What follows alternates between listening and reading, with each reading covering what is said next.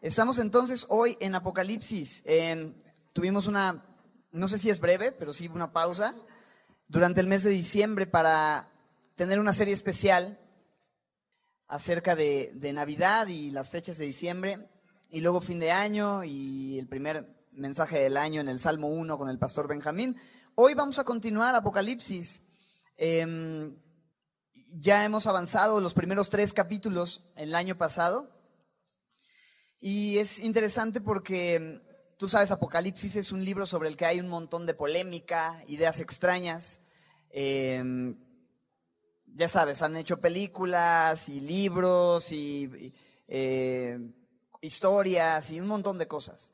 Pero Apocalipsis, más que ser un libro misterioso o extraño, es un libro que revela a alguien, y ese alguien es Jesucristo. De hecho, la primera frase del libro es realmente el tema del libro, la revelación de Jesucristo.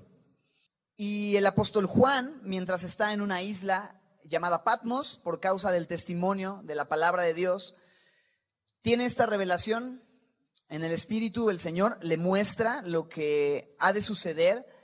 Primero se revela a él de una forma gloriosa, esta visión está en el capítulo 1, después le dicta ciertas cartas a siete iglesias de Asia Menor en capítulos 2 y 3, y a partir del capítulo 4 nos encontramos con la revelación acerca del futuro, cómo es que el Señor Jesucristo va a traer eh, juicio y va a poner en orden todas las cosas y al final va a vencer toda injusticia y el reino enemigo. Y un día también estaremos en su trono, delante de su trono, en su presencia y, disfrutando de él por la eternidad. Todo esto se presenta hacia el final de la carta o del libro. Eh, el versículo 19, ¿verdad? Es nuestro bosquejo. En el capítulo 1 Versículo 19 encontramos, escribe las cosas, esto es lo que le dice el ángel, que has visto las cosas que son y las que han de ser después de estas. Tres secciones que bosquejan de una forma sencilla y muy clara el libro de Apocalipsis. Las cosas que has visto, el capítulo 1, la persona de Jesucristo revelada. Las cosas que son, ahí en el verso 19. Número 2, segunda sección, siete mensajes a siete iglesias que representan la era de la iglesia, el tiempo en el que estamos aún viviendo, quizá ya hacia el final de esa era de la iglesia, quizá representados por la iglesia de la Odisea, que es una iglesia tibia, una iglesia indiferente, una iglesia que tiene nombre de que vive, pero está muerta. Pero después del capítulo 3, o sea, capítulos 2 y 3, las cosas que son, viene la tercera sección que dice en el verso 19, las cosas que han de ser Después de estas, la palabra después de estas, en griego es una sola palabra, metatauta, es la palabra metatauta. Y es interesante porque esa es la palabra con la que inicia el capítulo 4, metatauta, las cosas que han de ser después de estas. Y vamos a leer los versos 1 al 3, capítulo 4, oramos y comenzamos. Dice así, después de esto miré, y he aquí una puerta abierta en el cielo, y la primera voz que oí como de trompeta hablando conmigo dijo, Sube acá y yo te mostraré las cosas que sucederán después de estas. Al instante yo estaba en el Espíritu y he aquí un trono establecido en el cielo y en el trono uno sentado. Y el aspecto del que estaba sentado era semejante a piedra de jaspe y de cornalina. Y había alrededor del trono un arco iris, semejante en aspecto a la esmeralda. Señor, dirígenos en este tiempo. Permítenos verte y ser asombrados, Señor, por la gloria de aquel que está sentado en el trono y que merece la alabanza. Ayúdanos, Señor, hoy en este tiempo y habla nuestros corazones en el nombre de Jesús. Amén. En el versículo 1, metatauta, dice ahí, después de esto, miré. La misma frase entonces que en el 1.19, y las cosas que han de ser, metatauta. En el capítulo 1, en el capítulo 4, verso 1 nos dice ahí entonces, después de estas cosas, metatauta, y he aquí, aquí viene lo que, lo que Juan vio. Después de esto, primero que nada, después de esto, versículo 1. ¿De qué viene hablando entonces? La era de la iglesia, ¿verdad? La era de la iglesia. Las cosas que son. Cuando haya concluido la era de la iglesia, va a comenzar a suceder esto que vemos aquí, esta descripción del futuro.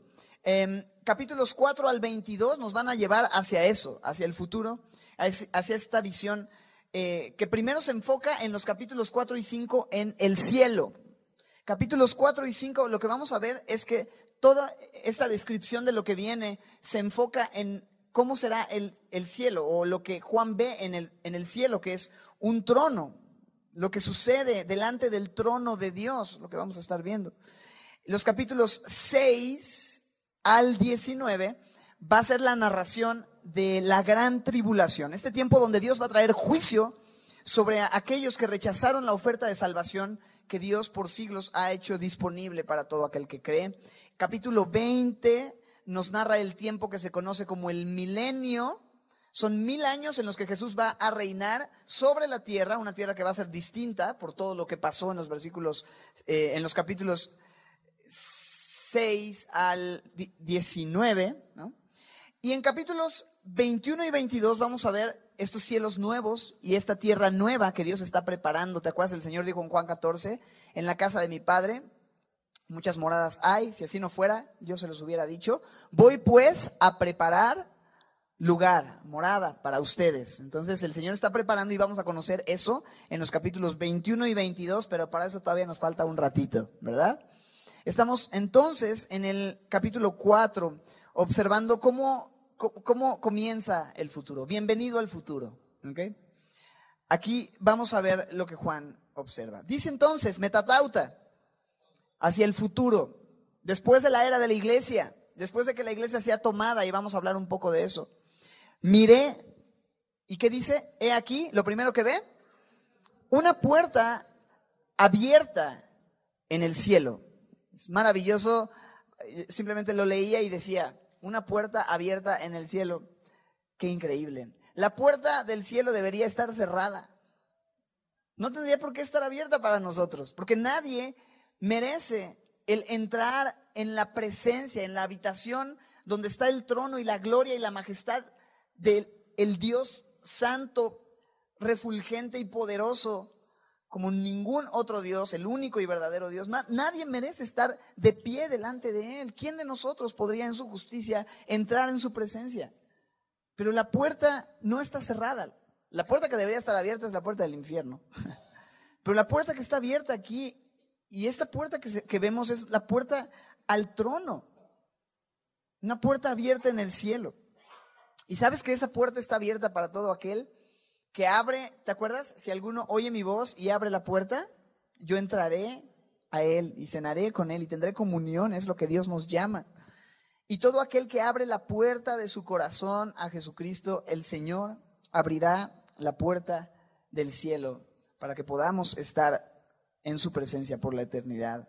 Solo es por Él, porque Él es el camino, la verdad y la vida y nadie viene al Padre si no es por Él. Jesús dijo en Mateo 7:13, entrad por la puerta estrecha. Mateo 7:13. Entren por la puerta estrecha, porque ancha es la puerta y espacioso el camino que lleva a la perdición, y muchos son los que entran por ella.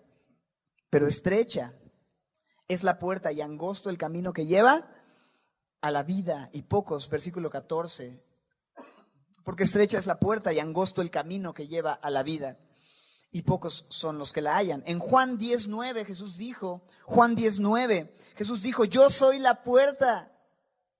El que por mí entrare será salvo. Juan 19.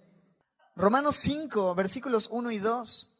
Este se lo saben. Justificados pues por la fe, tenemos paz para con Dios por medio de nuestro Señor Jesucristo, versículo 2. Esto es Romanos 5, 2 por quien también, dice Romanos 5.2, tenemos entrada por la fe a esta gracia en la cual estamos firmes y nos gloriamos en la esperanza de la gloria de Dios. Romanos 5, versículos 1 y 2. Tenemos entrada, tenemos entrada. De manera que, como decíamos, cualquiera que abra la puerta de su corazón, el Señor le abrirá la puerta del cielo. Si tú no le has abierto la puerta de tu corazón a Jesucristo, no te tardes, no esperes más, este es el día. Hay una puerta abierta y Juan lo registra. Pero no solamente ve esta puerta abierta, sino que escucha, no solamente lo ve, sino oye una invitación que se le hace. Y dice en el verso 4, en el verso 1, regresando a Apocalipsis 4, una puerta abierta en el cielo y la primera voz que oí como de trompeta, hablando conmigo, dijo, sube acá y yo te mostraré las cosas que sucederán después de estas. Muy interesante, la primera voz que oí como de trompeta.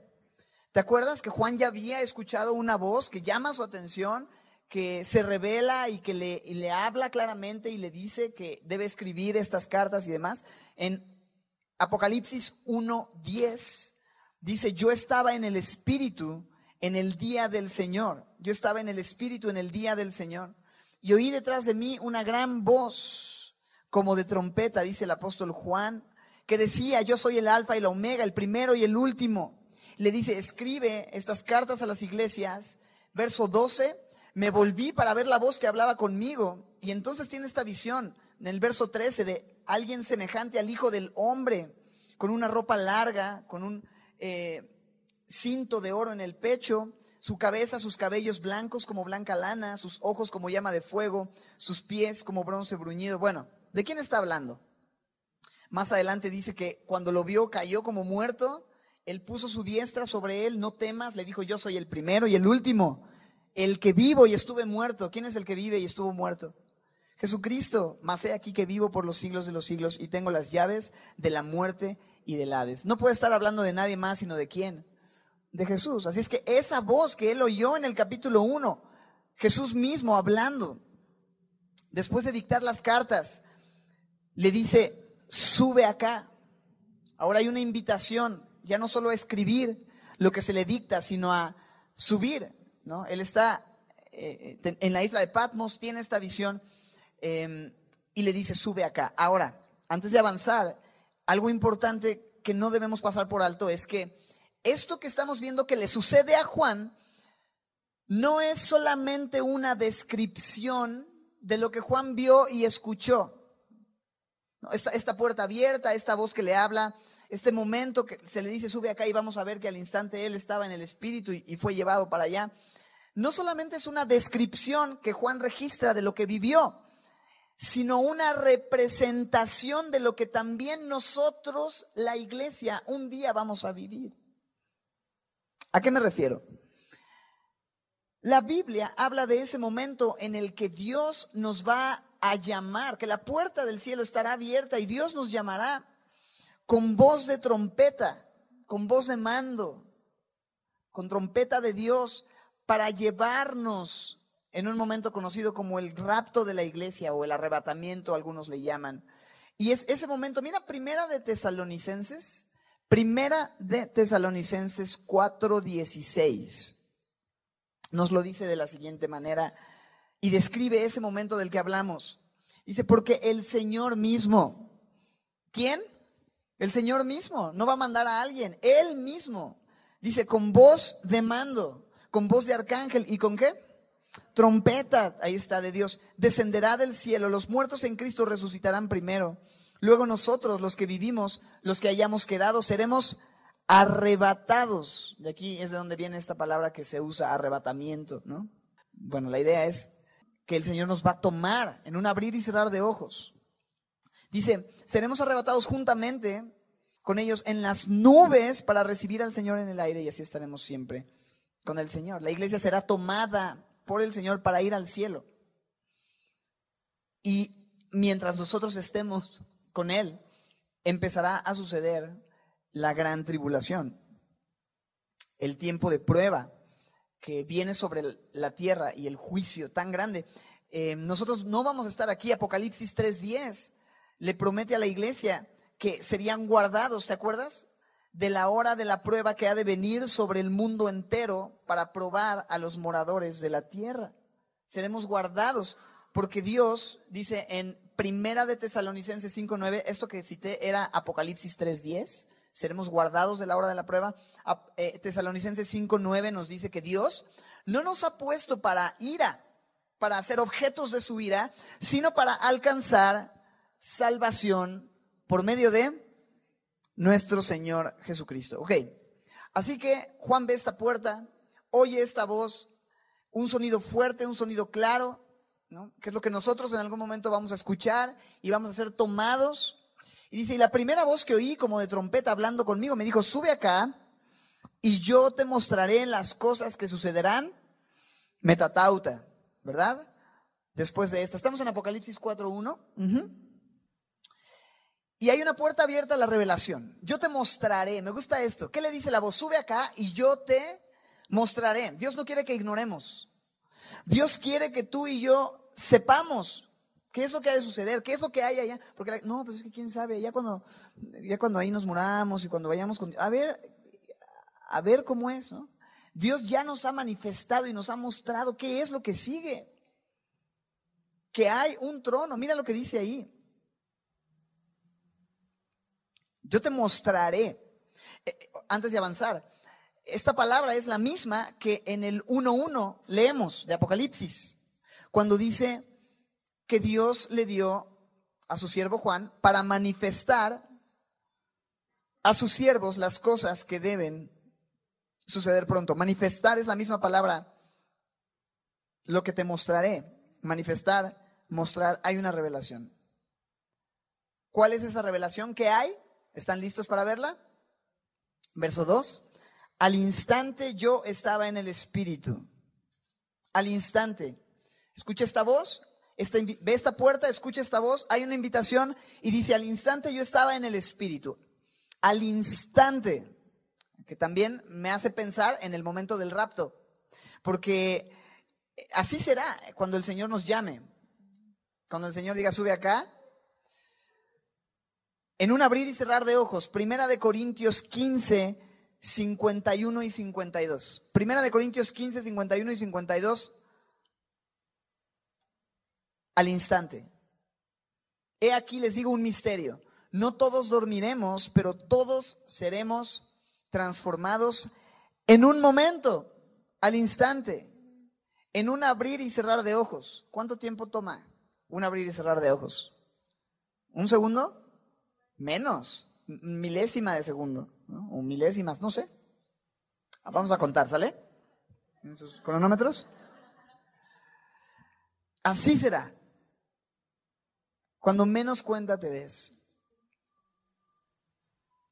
Y Juan está entonces describiendo lo que a nosotros nos va a suceder también, lo que él vivió, pero lo que representa, más bien dicho, eh, lo que nosotros vamos a vivir. Al instante yo estaba en el Espíritu.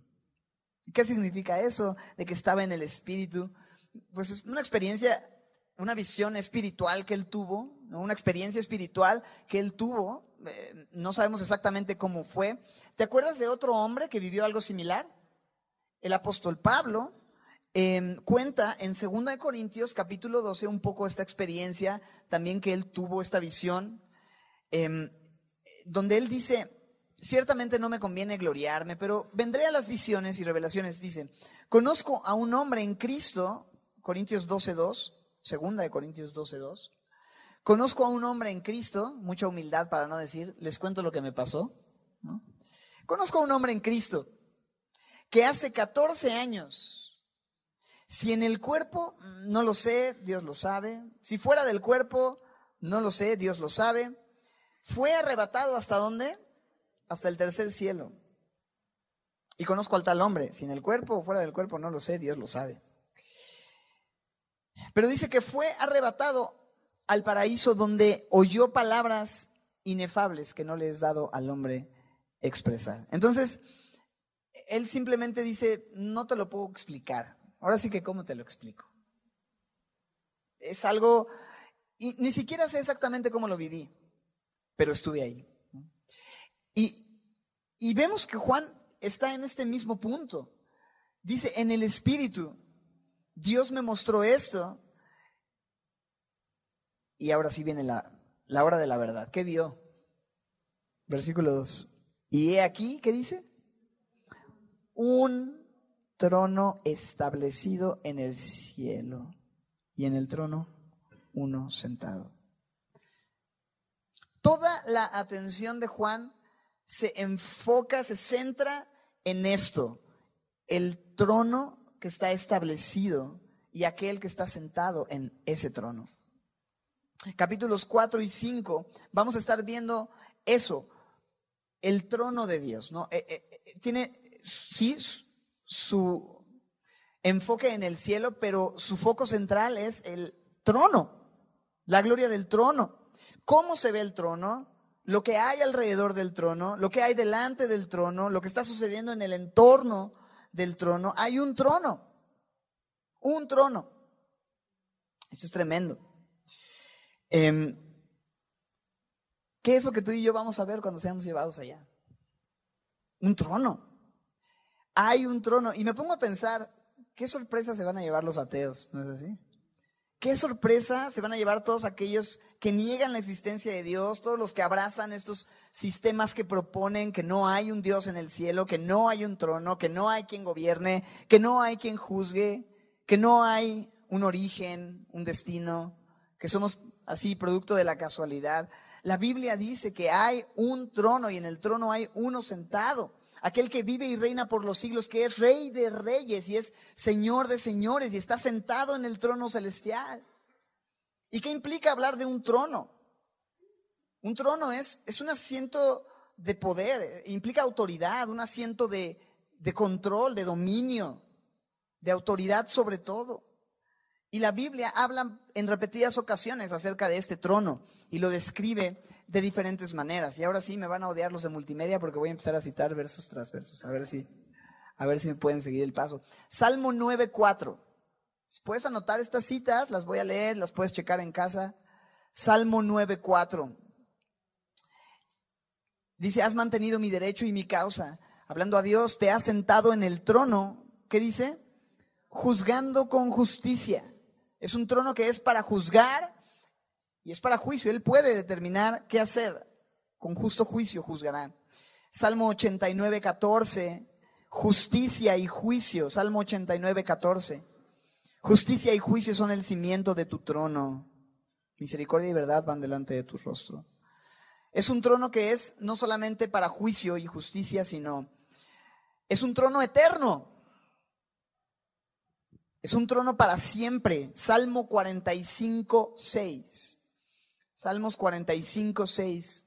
Tu trono, oh Dios, es, ¿qué dice? Eterno y para siempre. Cetro de justicia es el cetro de tu reino. Es un trono también que es firme. Es un trono firme. Salmos 93, 2. Firme es tu trono desde entonces, tú eres eternamente. Su trono es, ¿te acuerdas? Isaías también tiene una visión del cielo. En el capítulo 6, verso 1, Isaías 6, 1, dice que él vio al Señor sentado sobre un trono alto y sublime, y sus faldas llenaban el templo. También es un trono de gobierno absoluto. Es un trono de gobierno absoluto en el Salmo 103, versículo 19. Mira cómo lo dice el salmista aquí. Jehová estableció en los cielos, ¿qué dice? Su trono y su reino domina sobre todos, sobre todos los reinos que existen.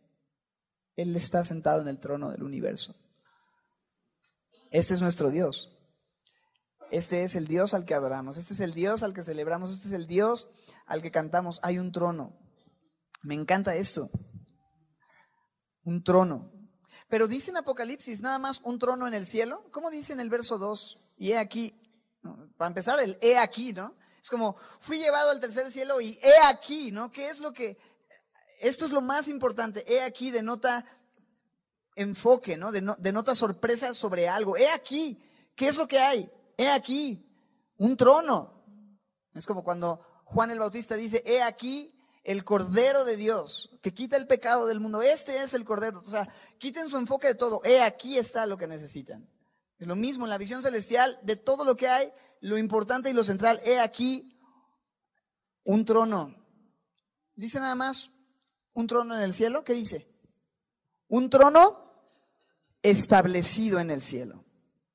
Esto es muy importante porque Juan escribe en tiempos donde la iglesia está padeciendo terrible persecución.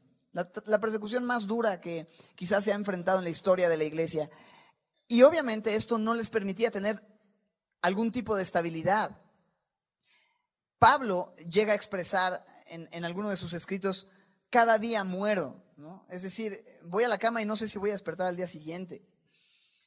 Pero vemos cómo es que mientras la apariencia de este mundo se desvanece y pasa y envejece como una vestidura, Juan ve un trono establecido. La palabra establecido me habla de enterrado o sembrado, inamovible o inconmovible. El trono de Dios es inconmovible. ¿Y cuánta esperanza trae esto a los creyentes del primer siglo que fueron los primeros en leer y escuchar estas palabras de esta profecía de Apocalipsis, bienaventurados? Y ven esto, hay un trono establecido, inconmovible, y en ese trono hay uno que reina por los siglos de los siglos. ¿No te da a ti también el día de hoy en cualquier situación que estés viviendo esperanza de saber que Dios está en control? Porque eso es lo que implica.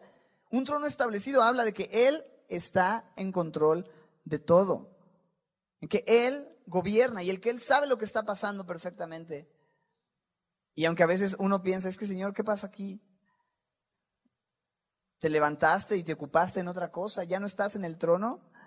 Él está sentado y nada lo puede mover de su trono. No se va a mover. Y me encanta que el verso 2 concluye diciendo, y en el trono uno sentado. Porque no nada más es la silla de poder vacía, sino el único que es digno de sentarse en esa silla. Porque ¿quién puede sentarse a gobernar en el universo? Que te digan, oye, pues ahí, ahí, está la vacante. ¿Quieres sentarte ahí? ¿Quieres gobernar? ¿Tienes la capacidad de tomar decisiones universales? No puedo ni siquiera decidir qué zapatos me voy a poner en la mañana. Digo, pues tengo nada más unos.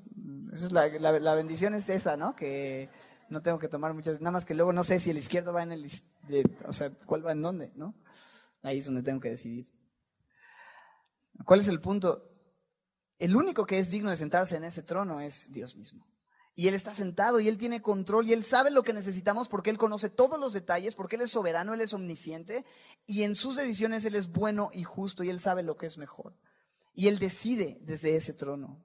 Pero hay uno sentado.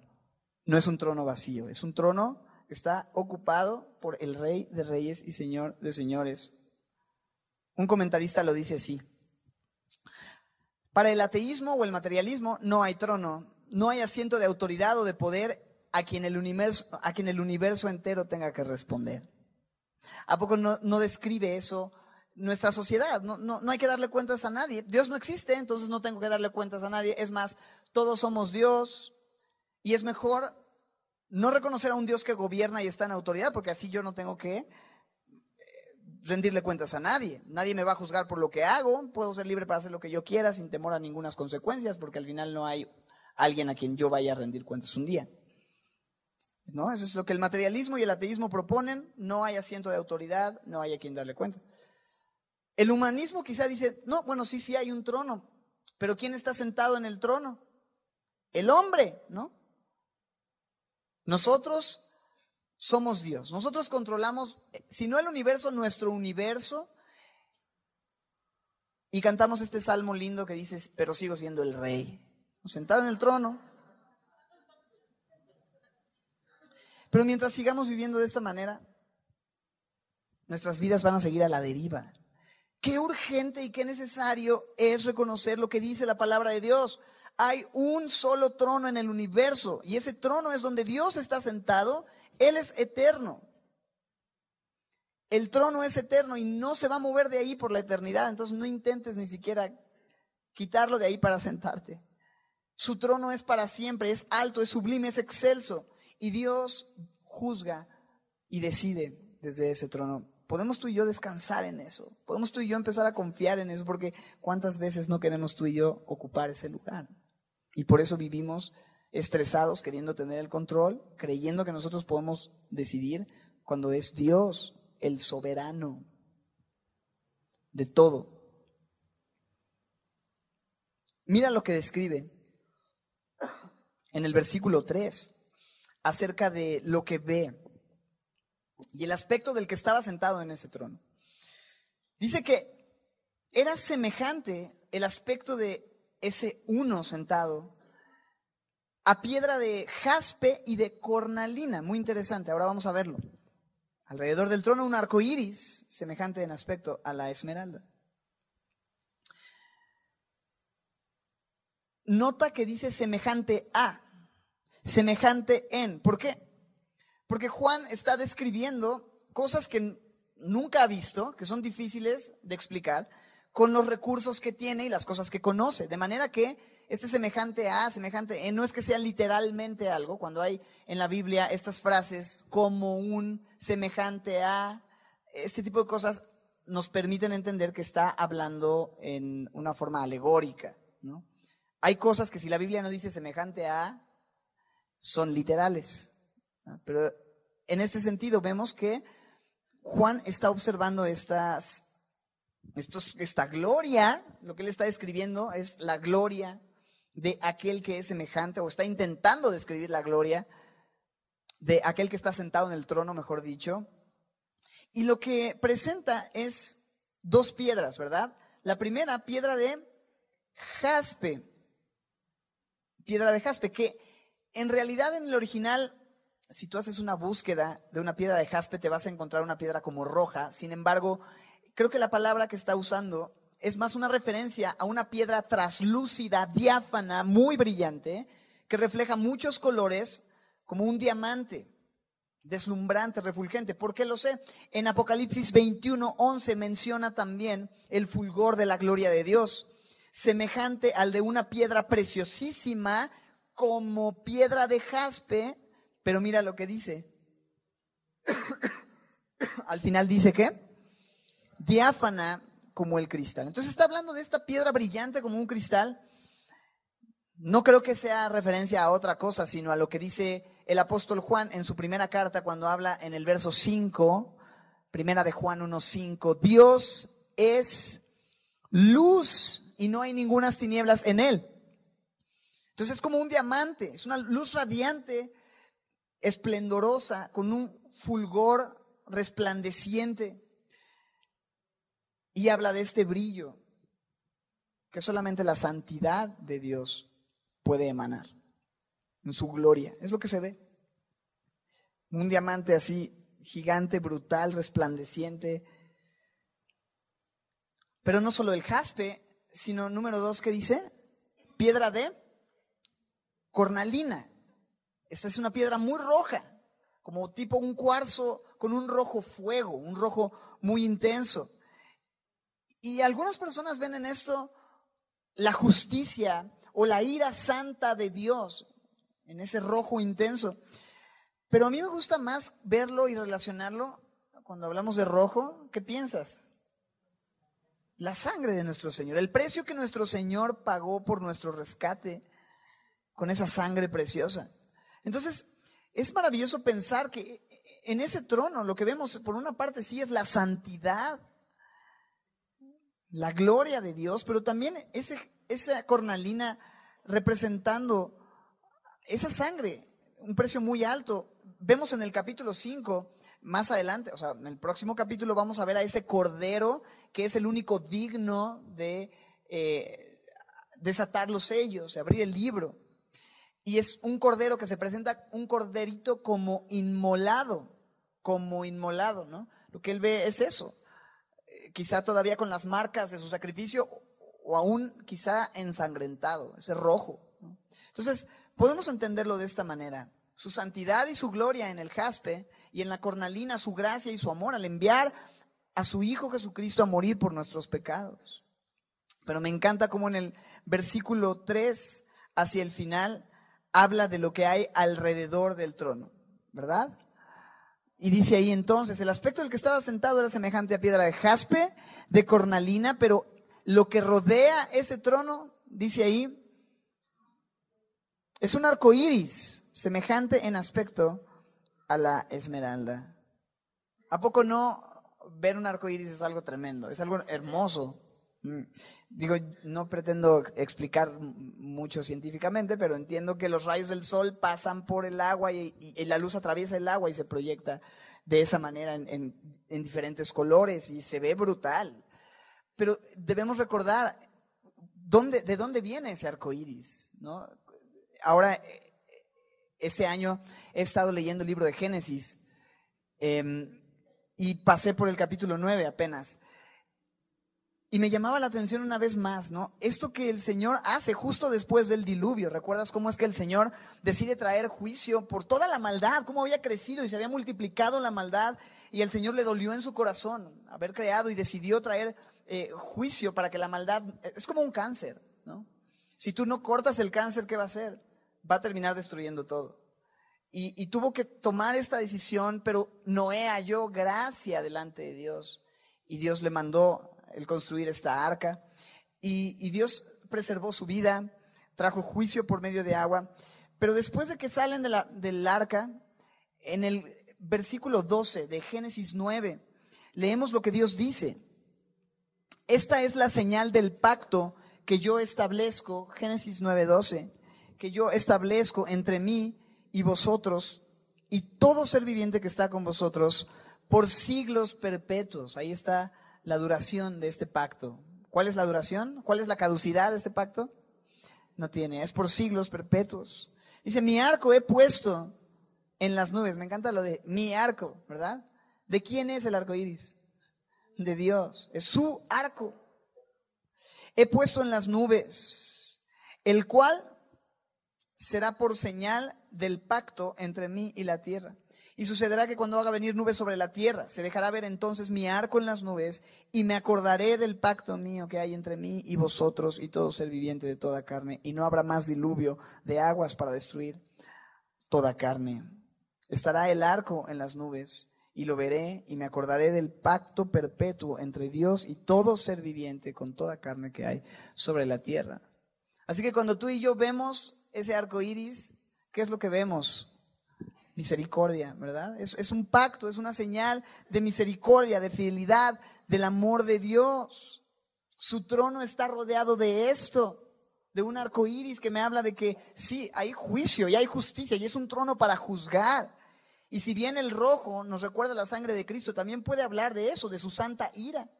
Sin embargo, está rodeado de un arco iris que me enseña eso. Sí, Él es soberano. Si hay un trono, Él es soberano y Él puede decidir y Él puede hacer como Él quiera. Pero el arco iris me hace ver cuál es el cuadro dentro del que Él va a actuar en esa soberanía. Que Él no va a ir en contra de su naturaleza y su carácter, que sí es soberano, justo, pero también es misericordioso y lleno de gracia y de fidelidad para con nosotros.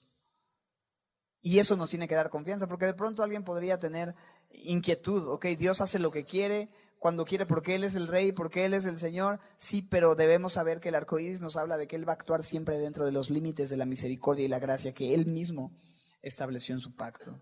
Así que puedo confiar en que aquel Dios que está sentado en el trono es santo y justo, pero también amoroso, misericordioso y fiel. Y Él va a cumplir lo que ha dicho.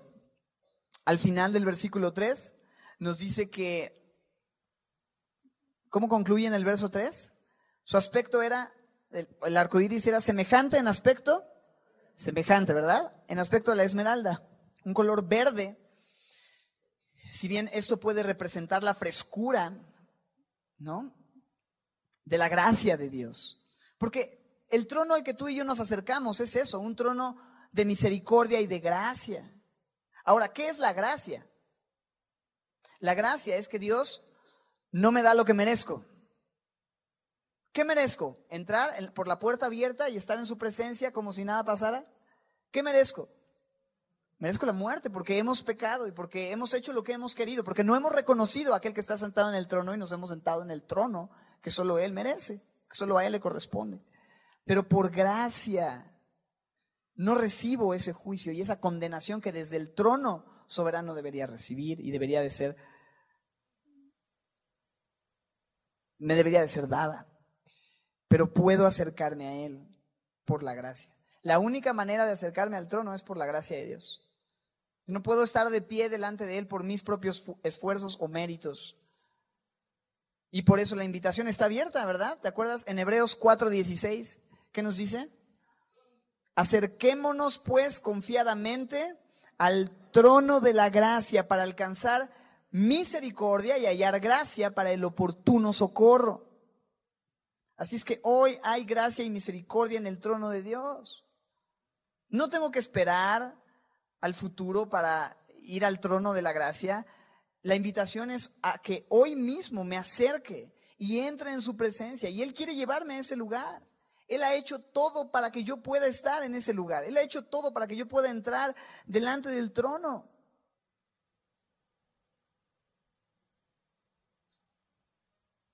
Y no me puedo perder la oportunidad de estar en el lugar más glorioso de todo el universo. La presencia misma de Dios, su trono establecido.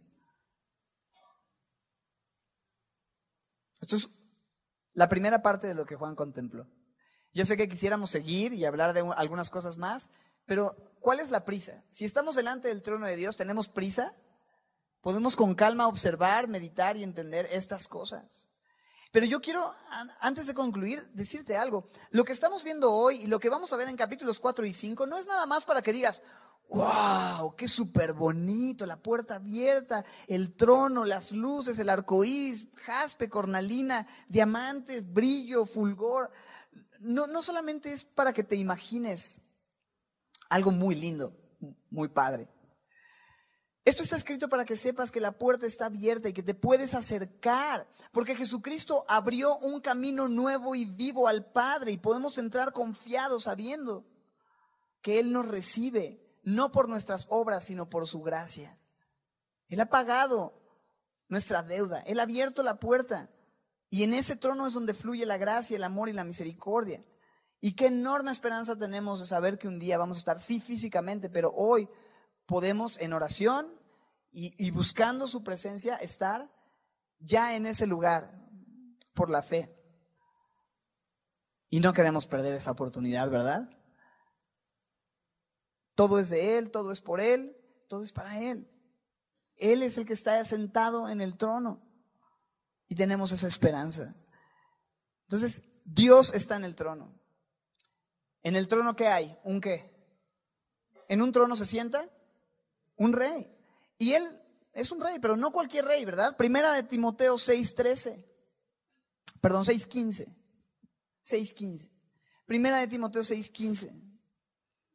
El bienaventurado, él no es cualquier rey, él es el bienaventurado. ¿Y qué dice?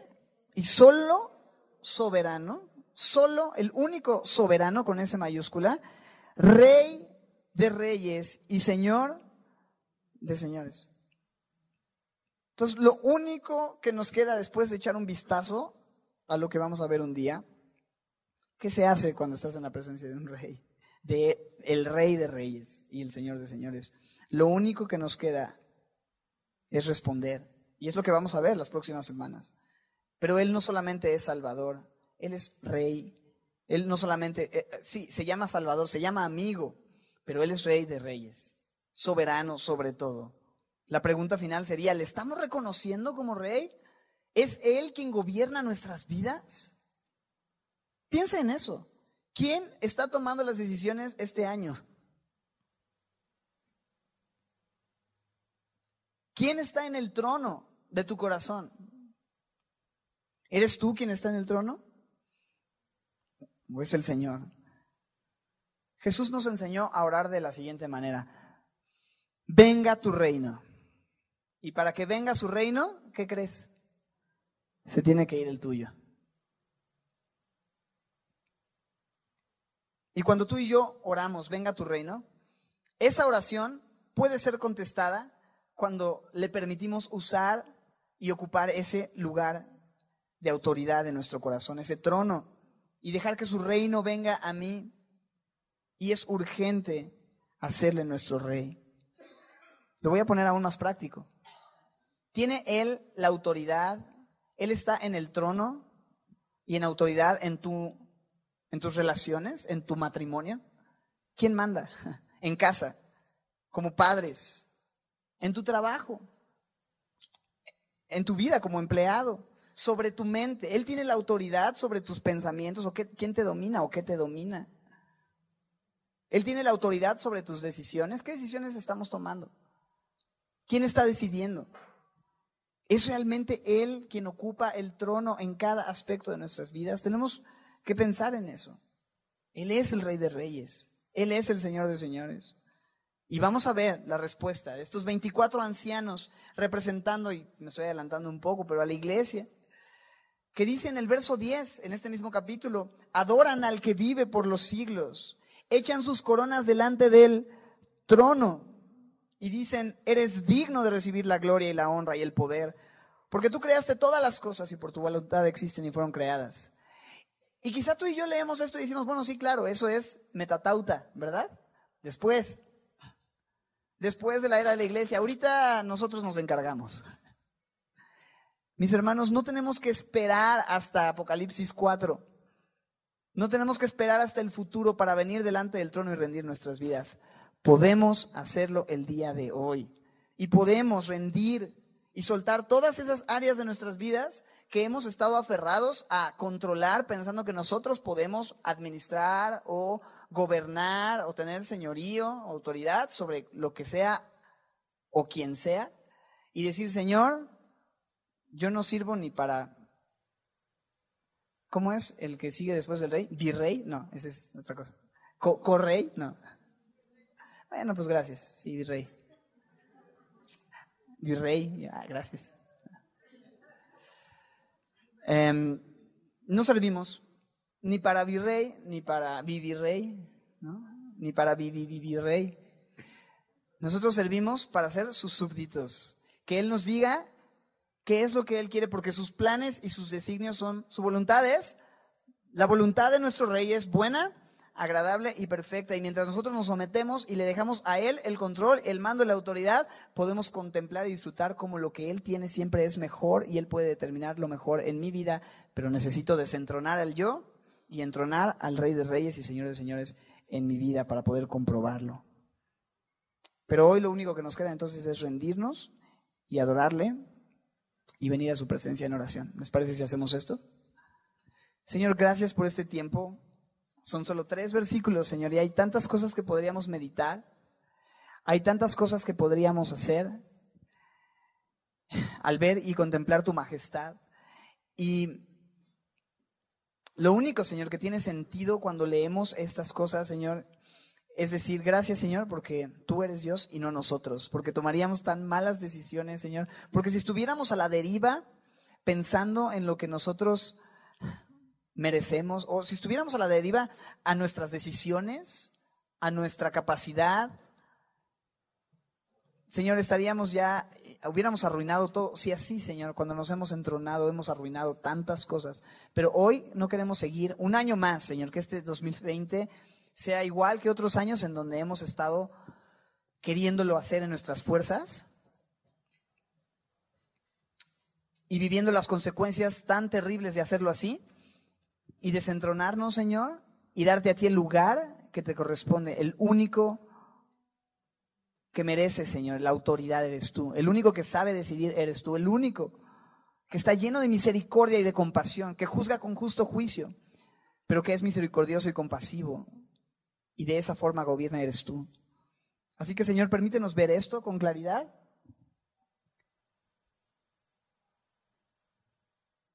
Permítenos, Señor, entender tu amor de esta manera y abre, Señor, nuestro corazón para reconocer quién eres tú, Señor. Muchos de nosotros no podemos verlo, muchos de nosotros no podemos entender las implicaciones de tu gobierno, Señor. Pero tú no nos has llamado a entender, sino a obedecer. Y tú hoy nos estás diciendo que eres el que está sentado en el trono del universo y quieres hacerlo en nuestro corazón. Queremos obedecer eso, Señor. Quitarnos de ahí y permitirte a ti ser el Rey. Mientras eso sucede, Señor, nos rendimos en adoración y pensamos en lo que habremos de ver y disfrutar en aquel día, cuando estemos en tu presencia. Te invito a estar de pie. Acompáñame, ponte de pie. Sigamos con esta misma actitud de oración y vengamos a su presencia. Señor, gracias por este tiempo. Te cantamos, te adoramos y te bendecimos en el nombre de Cristo Jesús.